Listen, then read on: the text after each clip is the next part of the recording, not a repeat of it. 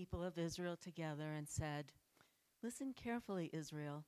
Hear the decrees and regulations I am giving you today, so that you may learn them and obey them. The Lord our God made a covenant with us at Mount Sinai.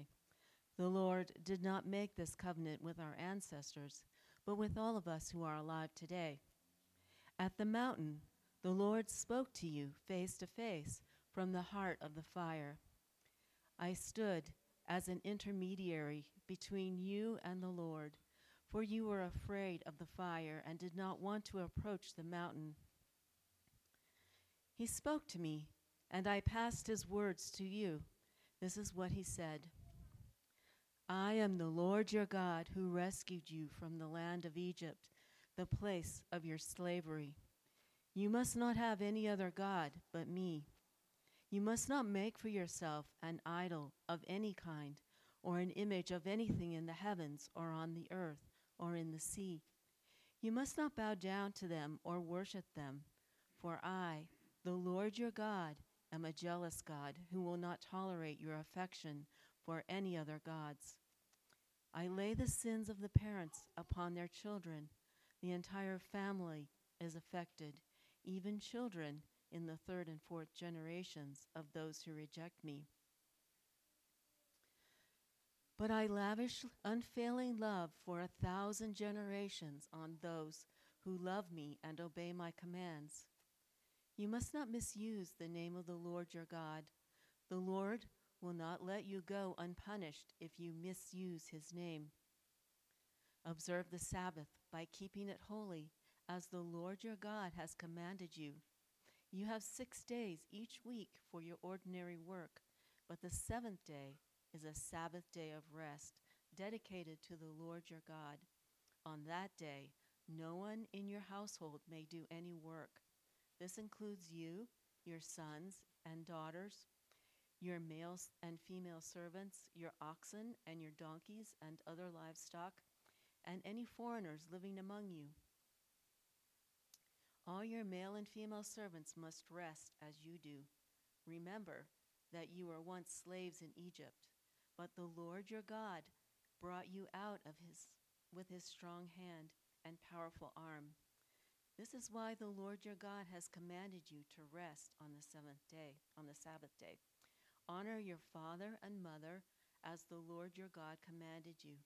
Then you will live long live a long full life in the land your Lord your God is giving you. You must not murder, you must not commit adultery, you must not steal, you must not testify falsely against your neighbor. You must not covet your neighbor's wife. You must not covet your neighbor's house or land or male or female servant, ox or donkey, or anything else that belongs to your neighbor.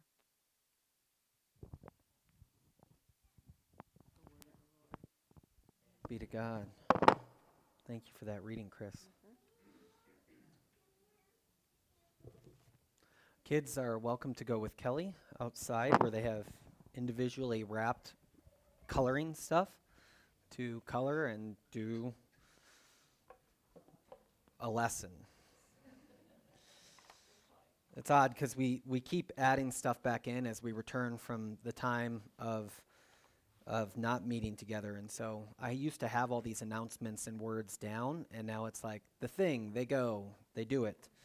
Um, go in peace to love and serve the Lord, whatever that is.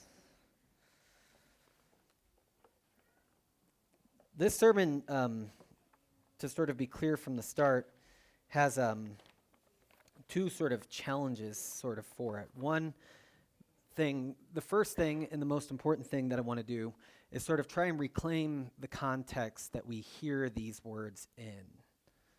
The Ten Commandments, I think, can be projected as just sort of sound moral advice, but uh, what I want to do is bring it back to the context that we these words come from that it's not just some general moral advice. In the email this week, uh, it was Dallas Willard who used to joke that, that Christians want to hang them up in courthouses, but not in their homes. Um, and when I think about that, I don't think I've ever seen a set of Ten Commandments hanging in somebody's house. Um, it's often the Isaiah, what even you so grow weary, and they shall be renewed on eagle's wings, that I see more often than the Ten Commandments. Um, but to, to sort of put the Ten Commandments, and next week I think it's even a greater challenge to put the Shema back in context. Hear, O Israel, that you are to love the Lord your God with all your heart, soul, and mind and strength. Is that we pull these things out of context, and so we mean sort of that we are called to love God. That's what we're called to mean. But we don't talk about the God whom we're called to love. Um, that there's more to just saying we love God with God, that German word um, that could mean a lot of other things and lots of other gods, and to call to the particularity of our God. What does it mean to follow and know this God, the one who rescued you? And so, how do we sort of reclaim that space, particularly in a world where, in my career, I'll tell people I'm a pastor at a church, and they'll say, "Oh, that's great. I connect with God and nature." And it was an article I read I don't, um, two months ago that said pastor's challenge at that moment is probably actually to help the person realize that we're talking about different gods.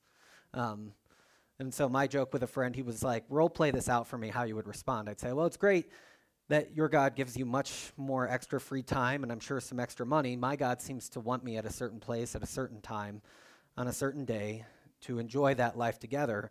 But it must be nice not to have other people around too in your time with that God because, man, my God has chosen some people to put in my life that, and now I can, I'll stop because I'm, now I'm talking about you guys. Um, I didn't realize that before I started role playing it with you. Um, that there are many things that we sort of say, this is God, this is good, um, godly America, this is good, godly culture, and yet we don't pause to reclaim who is the God that we're talking about. Now, I printed the psalm for Park this morning, and I didn't know it said Yahweh in it. Park, did you? Is that what it said? That's what you read. It said the Lord in all caps, right? Yes, yeah. So if you, we've joked about this before, but if you're bored enough to read the introduction to your Bible, uh, it has one. It will often tell you when it refers to Yahweh, uh, the particular name of God, it will be shown most often in English translations as all caps L O R D. Um, and there are other words for God, Elohim being one of them, which almost has um could be interpreted the God of gods or the God of many gods, um, is still preserved as G O D God in our English Bibles. And so, worth noting um, for your own right reading, is it referring to the personal name of God or is it referring to the general vague sense of God? Um, and if you really want to do something interesting with this, read the book of Jonah with this lens on, because it back and forth in the book of Jonah. Um, needless to say, we have a particular name for our God. One of the challenges, and I don't want to spend a lot of time on this today, we've talked about at our church often, is what sociologists call moralistic therapeutic deism. And it says it's the default position of most teens. Uh, when that study was done, these teens are probably in their late 20s now. Um, but one of the things that they said afterwards is that it's probably the default position of most people in North America and most Christians as well. And what it means is that the people believe in a God who orders the world and watches over life on earth. That's the deistic part, but it's vague. It's there's a God who does that. God watch, wants people to be good, nice, and fair, as, as taught by the Bible and most other religions. That's your moralistic tenet of it. Um, the central po- goal of life is to be happy and to feel good about oneself. There's the therapeutic. Um, and God is not involved in my life except for when I need God to resolve a problem. That's deism and therapeutic combined. Good people go to heaven when they die. That's the moralistic. Um, this is sort of the modern heresy of our times. I think that, that we have to grapple with. The hard part is, is it's, it's a hard target to hit um, because you don't really want to chase after the opposite of many of these things, um, but you want to tilt them to their to their um, specificity, their their concreteness in the God that we worship. They're not often things that you want to say, "Oh, God doesn't care about you." Um, the God does care about you, and yet the care of this God that we know in this way is different than thus vague notions of therapeutic. And so the reason I bring that up is because this is what we'll often see in our culture with the Ten Commandments. Um, I looked up Ten Commandments by in front of courthouses. This is one example. Um, there are several others you could find, but they generally take the same form, with the Ten Commandments written at the top and then them listed um, properly in King James English as they should be. Um, and, and that's sort of the way in which we confront the Ten Commandments in this world. And, and, and this, I think, regardless of what we say about whether we should have them hanging in courthouses and are they the foundation of Western law and morality and this, that, and the other, you can notice a couple things missing from this. Um, one, most of the penalties are missing for not keeping them. I, guess they assume if you're at a courthouse, you know there's penalties. Um, uh, but most of the penalties are missing. But the most important thing missing is the introduction to the Ten Commandments, that which is almost attached to the first of the Ten Commandments. I am Yahweh your God, who got you out of the country of Egypt, uh, out of a, uh, out as a household of slaves. That I am the God who rescued you. That there's this thing with the Ten Commandments is that they make sense to a liberated and redeemed people. They're not just laws for everybody everywhere. They're laws for a people brought out of Egypt by the strong arm of God. And what's embodied within them is, is what one scholar calls an emancipatory ethic an ethic of emancipation, emancipation that sort of proclaims life on the other side of slavery and death. We cut off that this God is the God who has rescued us, and instead try to turn them into just good moral principles. But they come, and this is that first point of the sermon that I want to talk about, of the context of a God who's specified in history in his acts and what he's done. They're a call for a particular people to live as a public witness in a particular way in the world. It is certainly not wrong that many of these have been adopted into law codes throughout the world. But at the same time, the root of them is knowing who this God is who has rescued you. To know that you have come out of slavery. Now, Calvin, this it's rare we have two Calvin quotes on the back of the bulletin uh, two weeks in a row, um, but Calvin even captures this in his comments on on the Ten Commandments, um, which is I'll put up on the screen too. For the Lord, and it's on the back of the bulletin. For the Lord indicates that He has delivered them so that they might recognize Him as the author of their freedom, giving Him honor and obedience. But so that we may not think that this has nothing to do with us, we must regard the bondage of the people of Israel in Egypt as a figure of the spiritual captivity in which we are all held, until the Lord delivers us by his strong hand and transfers us into the reign of freedom.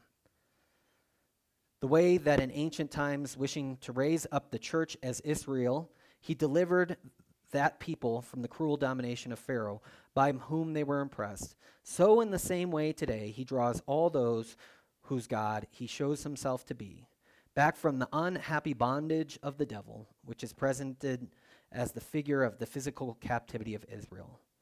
Therefore, there is no creature whose heart ought not to be set free on fire by hearing this law, since it comes from the sovereign Lord, as all things have their origin in him, it is right that their goal be directed to him. What Calvin is saying is that these commands are meant for a people who have been rescued from something. And so for Israel, they were rec- rescued from slavery uh, and, and death in Egypt. So too the Christian is rescued from, in his uh, marvelous phrase, um, the, sorry, the unhappy bondage of the devil. The Christians too are brought out of this. And so the context in which the Ten Commandments come to us um, is similar. We'll, we'll look at this graph one last time, which is, is not true. We will look at it again. I, I, I don't know why I lied. Um, uh, I, I think it's a very helpful way to understand how we are in the world. The top one, we know, being a timeline of our life when it is in the bondage of the devil, in the bondage of sin and slavery in Egypt, and the bottom timeline being our rescued life in which we are brought to new life in God. And that in the meantime, we exist in this overlapping of the ages, in which we are pulled back with our own sins and with our own tendencies towards that unhappy timeline, but in which we know our true identities when we pray and sit with God are pulled onto that new timeline that goes on in life. This week I looked it up from when we went through the book of Exodus. For some reason they're switched. I don't know why. Or e- Ephesians. I don't know why in Ephesians I thought the line for eternity and life should go on top, but such is what it is. Um, uh, the line on death is on the bottom, and that that timeline definitively comes to an end in that day in which we are rescued from God, and the timeline in which we are brought into new life through Jesus Christ is one that goes on. And one of the things, the reason for the dotted line as I look at it now, is because the seeds of that rescue were sowed in Egypt before they were sowed in the church.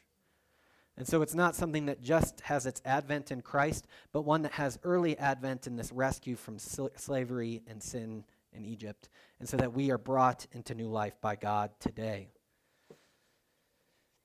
And so, what we proclaim about these Ten Commandments is that they are for a people liberated from the sin and slavery of death that they set sort of signposts for the margins of life so that we can live as a whole people on the new land, that they bring us into guidance into the new world.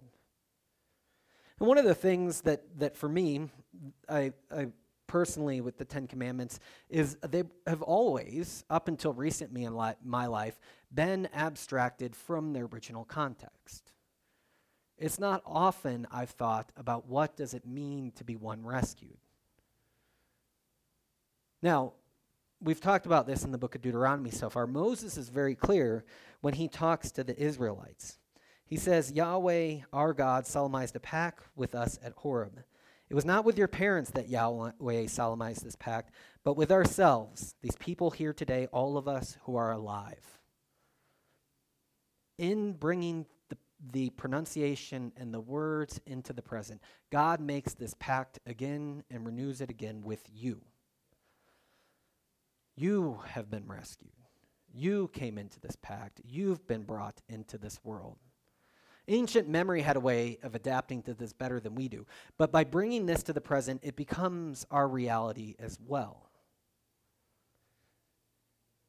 And so for me, it was often that I would hear these words and see those signs, again, abstracted from the notion of being rescued, that I'd say, that's all good and fine moralistic advice, um, but it doesn't mean much for me today.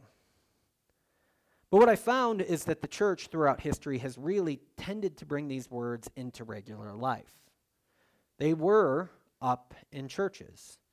They were, if you look at the catechisms of the 1600s and earlier, things that Christians would memorize along with the Lord's Prayer.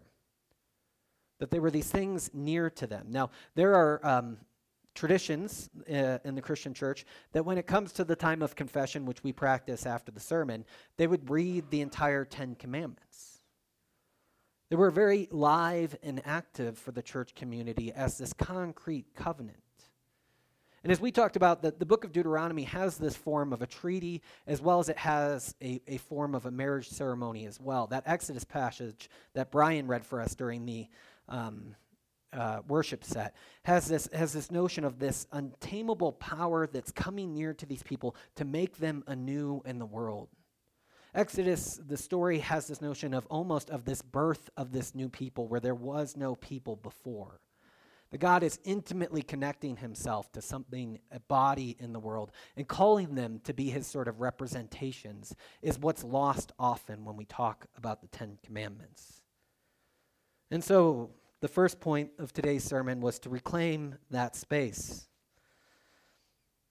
The second is to, is to sit with each commandment very briefly.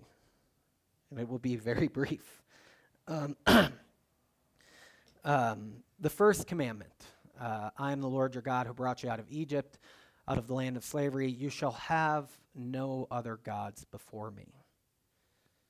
One of the interesting things about the Torah, which we've been going through one book each summer for the last couple summers, is the, the Torah teaches monotheism to the Israelites, but it isn't often denying that the world of other gods exist. Paul in Corinthians has an allusion to that as well, that, that there might be other beings in which other nations have, but, but you have no other options. You are wedded to this God. You, um, in, the, in the classic words of, of the wedding ceremony, um, forsaking all others will follow this God. The, the first thing sort of laid out for them as they move from this land of slavery and into the promised land is that there will be other gods around that want to tempt you and to bring you into life, and you shall have none other before Yahweh. God doesn't share space. God is trying to make a people fully allied to who he is, wedded to his place in the world that these are the people who shall be his people.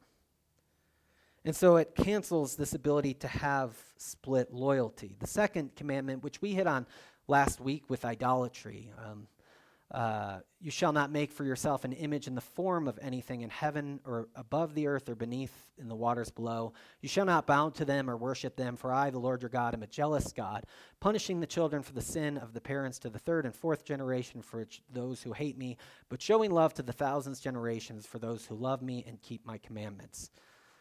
A lot going on in this one. Um, first is you shall not make any images above or below that, that God is not going to be captured in, in an image. And this, this has this way of, of doing sort of two things for these people. One is that there is no place they can go and pledge allegiance to something else, to an idol, and begin to think that that is their God.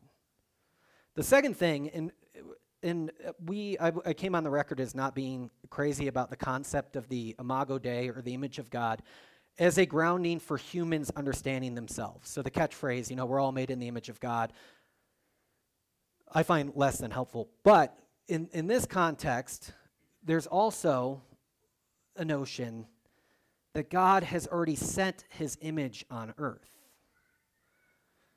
We don't make idols of our God because God already fashioned humanity to be captured in the image of who that our God is. And so, one of the things, the, the, the benefits for us of having an idol is that we are no longer called into the ancient art of neighborliness, but called to defend the idol. And so when we find these other idols and other idolatries, we can then sacrifice other things to it. But if humanity is at least the best representation of the image of this God, then where is our reverence due if we want to give it into the world? To God or to our neighbor, but not to an idol. The third thing going on in this passage is this generational curse thing, which comes up in God's character thing in Exodus. And I just want to point out two things. One is uh, later in Deuteronomy, it says that you're not allowed to punish children for what their parents did. And so, what this means is a little bit more complex than what we think it is. But the second thing that I've often missed until I read it very slowly, which is often the solution to, to figuring things out, reading slower, is third and fourth generations for those who hate me. I will show uh, faithful love to thousands of generations who love and keep me that God's goodness and love abounds much more than curses and such.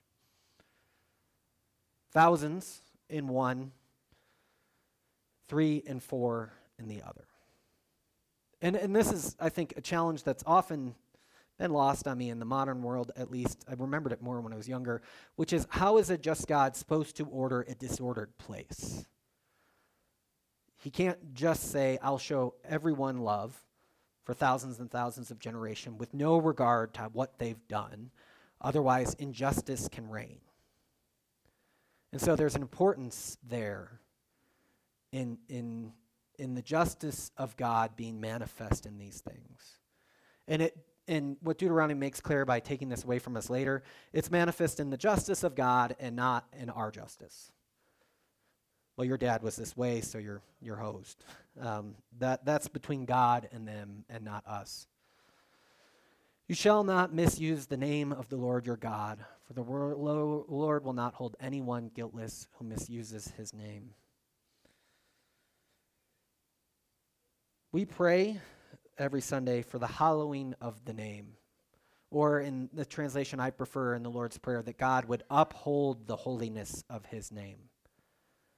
In ancient Israel and in many ancient societies, the name of your God could be used and provoked in different ways to sort of secure. He probably wants to go back outside. Um, uh, it's set in that she was not here. Um, uh, the name of your God was, in some sense, almost a, a, talisman to sort of take some capture in the world, to sort of preserve your life. And to even be able to swear by the name of your God was able to be able to sort of make a reality. And what God says is that's cut off from you. You shall not misuse my name. There's this, in, in, the, in the prophets, we miss this because we don't have the same relationship to God's name. But it's God's name that will resound throughout the earth in that fulfilling day. That this name that God gave, particularly to these people, has its own guardedness to it. And it can't be tossed about or misused. That's why we pray that God would uphold or hallow his name and it's not to, to be used cheaply. The next one is to observe the Sabbath, which is great. Uh, we put this one up in front of courthouses, and I have no idea why, um, because we don't honor the Sabbath ourselves. Um, and what's interesting about the, this commandment is, is two things, maybe more. Um, the first is that in Exodus, when this appears, it's a creation mandate. That God, when He created the world, rested, right? which is a good memory for us to, to have in mind when we take a day of rest to come together and to worship the Lord and to serve and to, and to do this thing. When it's told again in the book of Deuteronomy, it's actually a memory mandate from being rescued from slavery and sin in Egypt, which is another good thing to remember. And so it's on this day you rest because in once work had no end.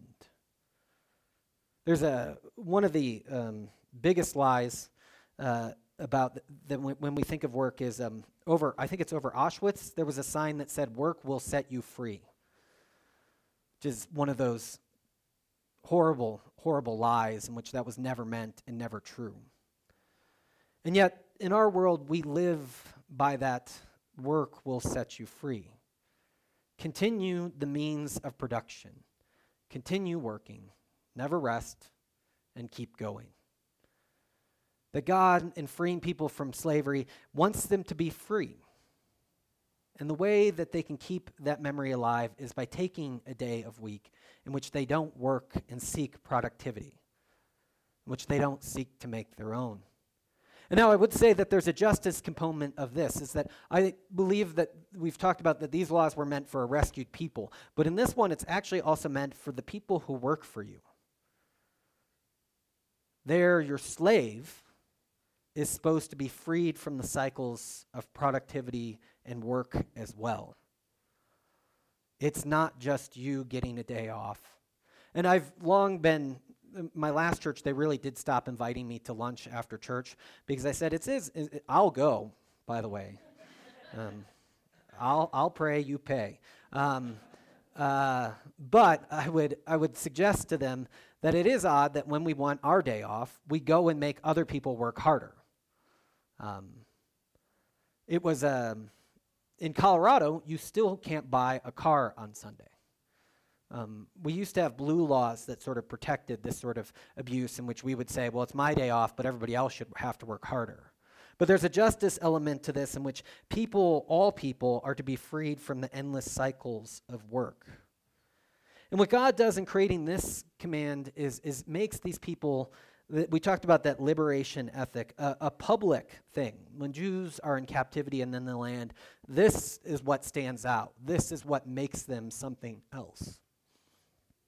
That they rest on this day. This is one of the more public aspects of this, which is perhaps why we've tossed it off in the modern world that we would be known as a people of rest, is that all the other ones you can work at. This one you can't work at. Well, what good is that to us? Enough on the Sabbath. The next one is to honor your parents. My parents are here today. And um, uh, you're supposed to honor your parents as you're being brought up is is what my mom taught me. We were talking last night. I said, "Mom, can you name all ten commandments?" Um, and she she did well at that. And I said, "Well, when I was growing up, you only taught me this one." Um, um, and and now they're retired and live in Sonoma, California. And the context of the original command seems to be you're supposed to care for their parents when they're old. I'm like, but they live in Sonoma, California. Can't they care for me? Um, uh, that there's this way in which the kids' respect for their parents was sort of natural to this society. But what it was about is when your parents have lived out their usefulness, that you would still respect them, that you would still give honor to them. And that's why I think this one is paired next to the command for the Sabbath, is, is they're both an expression of caring for uselessness, to cease from work, to honor those whom no longer can work. We'll put you to work later, but um, to honor those whom no longer can work is to care for those people. Is that is that these two together, and they're the only ones that call out honor and to observe. Uh, you notice people will say, well, it's a, just a list of things not to do. Not true. Um, there are positive commands as well. Enough of that. Ah, feeling guilty. Uh, you shall not murder. Um, so, any if you have any atheist friends, they're like, "Church doing great at this one," um, and and I think that this word captures part of what the book of Deuteronomy is about is caring and making a just society. If somebody harms you, you can't just go off and murder them. That justice, eye for an eye, tooth for tooth, is actually meant a way at limiting violence and not letting it go loose in the world. In an ancient society, it was easier to take offense and then go and murder the person and have there are no police in the modern as we have them in the modern world um, there were ways in which you could reign with violence. But one of the things that Calvin um, reverses these last commands that are more human centric is he wants to make them about neighbor. And w- this one I love, he says that you are preserve your neighbor's life by all means possible, is what it means not to murder. To preserve your neighbor's life by all means possible. That I think is is is we read these negative things and you're like, don't murder, check. Which, as we know, Jesus picks up in the Sermon on the Mount that anybody who hates their brother has committed murder in their house. In, in the fall, we will be going through the Sermon on the Mount, where Jesus is our new Moses, who goes up on a mountain and proclaims to us the law again, the same way that Moses does in the book of Deuteronomy. Needless to say, that you shall not murder is this way of preserving life in the world. It sets the boundaries for life to be able to reign. You shall not commit adultery. It keeps honor of your neighbor's stuff, is what uh, Calvin says. And this was stealing. It keeps honor of your neighbor's life. That you shall not commit adultery in the world. You shall not be, um, there's other interpretations for this word, lewdness and such. And what, what I think that this one captures for us is like 90% of the modern world. Um, the adultery of the eyes, as Jesus turns it to later, is this one in which we feast on other people. Coveting does this as well, stealing. These last ones, I think, take and deal with our vision in which we feast in so many different ways. Um, the worst example of this of all time is the Carl's Jr. commercial where a woman is in a bikini eating a large hamburger um, uh, is, is in which we are feasting on a hamburger while watching something else feast. And part of it is, in the worst sense of the word, what we become as adulterous, as stealers, and as covetous, coveters is consumers in the worst sense of the word. The world is there for our unadulterated consumption and not there for the preservation of life and each other and fidelity and it's a fidelity that our God exercises to us. You shall not steal. Um, we went through the confessions this week, we're part of it. One of the things that Augustine points out is that if you play This is not the way he says it. If you play Monopoly, because it didn't exist then, um, if you play Monopoly as a kid and you say, I'm going to crush my friends and drive them all into bankruptcy, your parents will say, Well, that's not very nice. And then you'll sit down to dinner with your parents, and your dad will share with your mom about how he's going to crush his competition into bankruptcy. Um, and what, what Augustine was pointing out is that when we tell these moral things to children, we don't really mean them. That the games that we play when we're young to destroy each other are the games that oftentimes adults will play as well. You shall not steal. You shall not drive others to ruin. This goes with bearing false witness against them.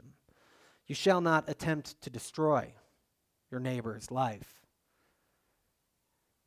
but to bring out the goodness that is there, to live in peacefulness with them. And the last one, thou shalt not cover your neighbor's wife, you shall neither set your desire on your neighbor's house or land, his male servant, his female servant, his ox or his donkey, or anything that belongs to your neighbors.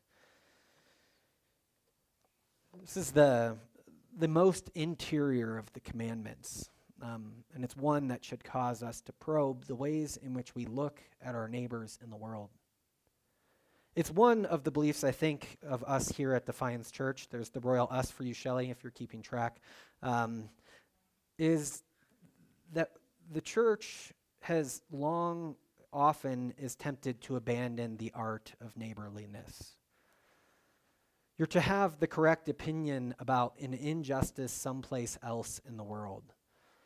Your voting is supposed to represent some sort of larger moral ethic. And what I think what we try to believe here, or at least what I try to hold out for us, is really where the rubber meets the road on this is do you know the name er, of the person who lives on your right and on your left? Do you know which concerns drive their life? Do you know where they turn to when they are sorrowful and in pain? Are you the type of person that they could come to for help? And almost more importantly, in the modern world, do you know them in a way that you could come to them for help? Allow them to serve you. That you would